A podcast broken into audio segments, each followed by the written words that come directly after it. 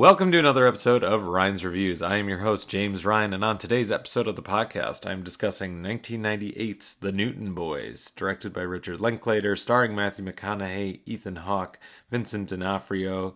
This is the story of the four Newton brothers, who were this um, part of this poor farmer family in the 1920s, and they decide to start robbing banks and become probably the most famous bank robbing brothers of all time. This is a story I didn't know a lot about. Um, this is a movie I didn't know existed.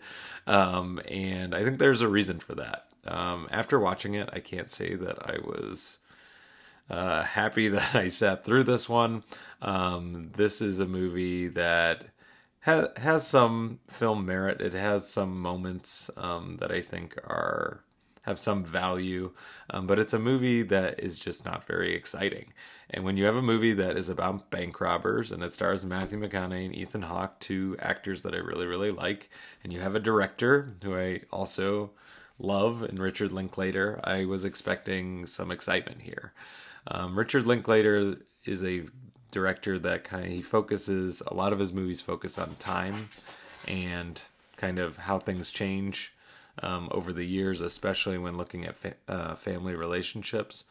But it, so this kind of this movie was a little bit out of his wheelhouse, and I know he was trying to be historically accurate with what actually happened with the Newton boys and happened with these brothers.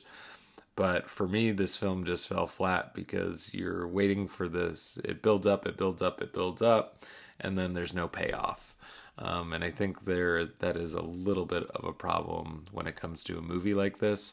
I think the set design, the costumes, the acting are all really good, and it, Matthew McConaughey and Ethan Hawke really do carry this movie along.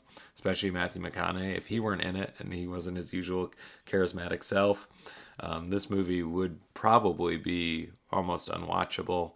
Um, I read the Roger Ebert review before uh, hopping on to record this podcast, and he gave it two out of four stars. I think I would agree with that assessment. It's a movie that if you sit through it, you're probably not going to be upset that you sat through it, but it's also not going to be one you're telling your friends to rush out and go see. Um, I know this is a extremely brief episode of Ryan's reviews, but I don't have a whole lot to say about this week's movie. Um, it was a bad pick on my part. Um, again, not upset that I sat through it, but I just don't have a whole lot to say. It's an average film, not one of Richard Linklater's best. Um, if you're a huge Matthew McConaughey or Ethan Hawke fan, maybe you'd want to check this one out. Um, but yeah, I I would definitely recommend skipping it. If you do want to check out um, movies that are much better than this one, that has similar subject matter, I would highly highly recommend checking out uh, Bonnie and Clyde, which actually in the Roger Ebert review, he compared this movie to Bonnie and Clyde quite a bit. Um, and then a movie that doesn't involve bank robbers but involves con artists, and that is 1973's The Sting. Would highly recommend checking those out. Um, there's some similarities between The Sting and the Newton Boys as well. So I think that will do it for today's episode of Ryan's Reviews. Uh, next week, I am going to be reviewing Top Gun, the original Top Gun um, which I have not seen since I was in eighth grade on the way to Cedar Point. So, looking forward to checking that one out. It's been well over a decade. Um, I don't remember very much at all about it. So, I don't know if I'm going to see the new one in theaters at any point, but I do want to check the original out. Um, so, I'll be reviewing that on next week's episode.